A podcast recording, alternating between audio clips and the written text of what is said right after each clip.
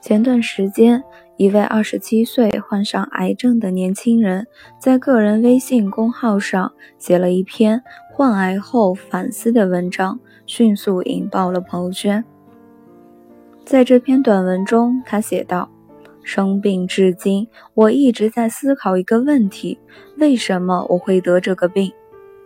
种种迹象，铁一般的事实告诉我，都是因为我懒。”睡眠差导致我不会起来吃早餐，或者随便打发，吃饭基本靠外卖凑合。晚上好不容易有点时间，更不想轻易结束这短暂的快乐时光。没有时间好好吃饭，没有时间好好锻炼，没有时间好好休息，也不想花这个时间。有多少年轻人是跟作者一样？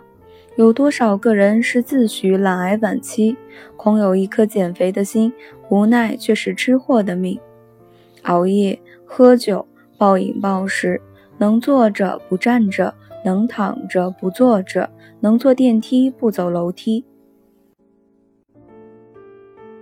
懒真的没什么值得炫耀的，一懒是众生小，再懒就可能是生命缩水。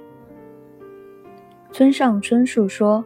肉体是每个人的神殿，不管里面供奉的是什么，都应该好好保持它的强韧、美丽和清洁。可你呢？自毕业后，你忙于工作、应酬和享乐，不注意作息，又不节制饮食。三五年后，当年的花季少男少女，逐个变得脑满肥肠、臃肿不堪，满脸横肉，糟糕透顶。而那些少数能够自律的人，他们精力充沛，思维活跃，充满自信，并且魅力十足。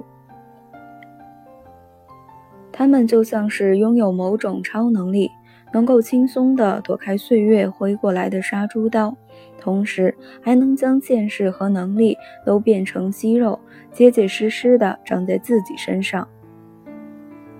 年轻的时候，是吃严于律己的苦头。你还能得到一种迎难而上，然后迎刃而解的快感。若是年迈时再去吃苦头，那就仅剩风烛残年、气若游丝的凄凉。